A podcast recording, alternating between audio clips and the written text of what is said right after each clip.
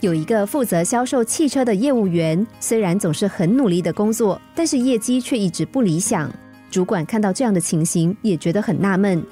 有一天，汽车展示中心才刚开门，就进来一名顾客。那名业务员也马上满脸笑容的上前接待。主管决定在旁偷偷观察，看看他应付客人的时候，究竟是哪个环节出了问题。顾客的身上虽然穿着名牌西装，但是脸上一点笑容也没有。还斜着眼睛四处打量，看起来就很难应付。果然，他一开口就很不客气的说：“不用花费心思招呼我，我只是随便看看罢了。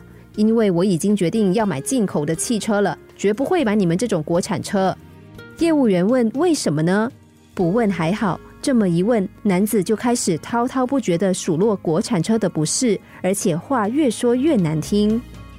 业务员感觉自己受辱。脸色一阵青一阵白，眼看脾气就要爆发了。主管见状，连忙出面打圆场。他找了一个理由，叫业务员先回到办公室，然后亲自接待那名顾客。大约四十分钟之后，客户离开了，主管也回到了办公室。业务员气愤难消的说：“刚刚那个家伙真的很难搞吧？”主管耸耸肩说：“是很难搞，没错。不过他刚才跟我买了一辆车。”业务员听了非常吃惊，这怎么可能？你是怎么做到的？主管说：“很简单，当他开始批评我们生产的汽车，我就顺着他的话说：‘没错，你说的很有道理。’业务员说：‘但他说的明明不是事实啊！你不但不反驳，还表示赞同，这究竟是为什么？’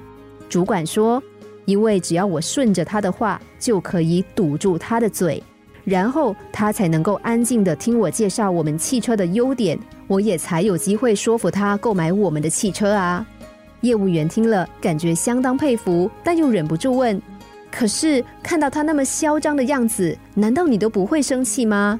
主管说：“我当然会生气。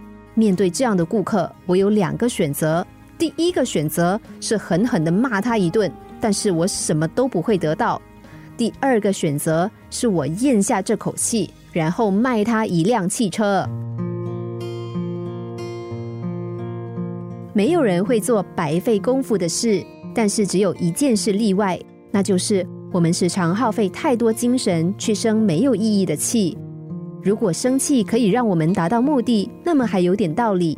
但大多时候，生气除了让我们情绪激动、血压飙高。除此之外，我们根本什么都没有得到。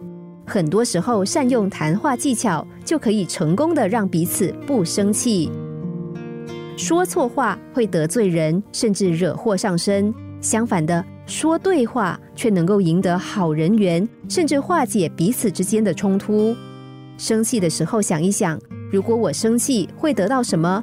往往你的怒火就会少了大半。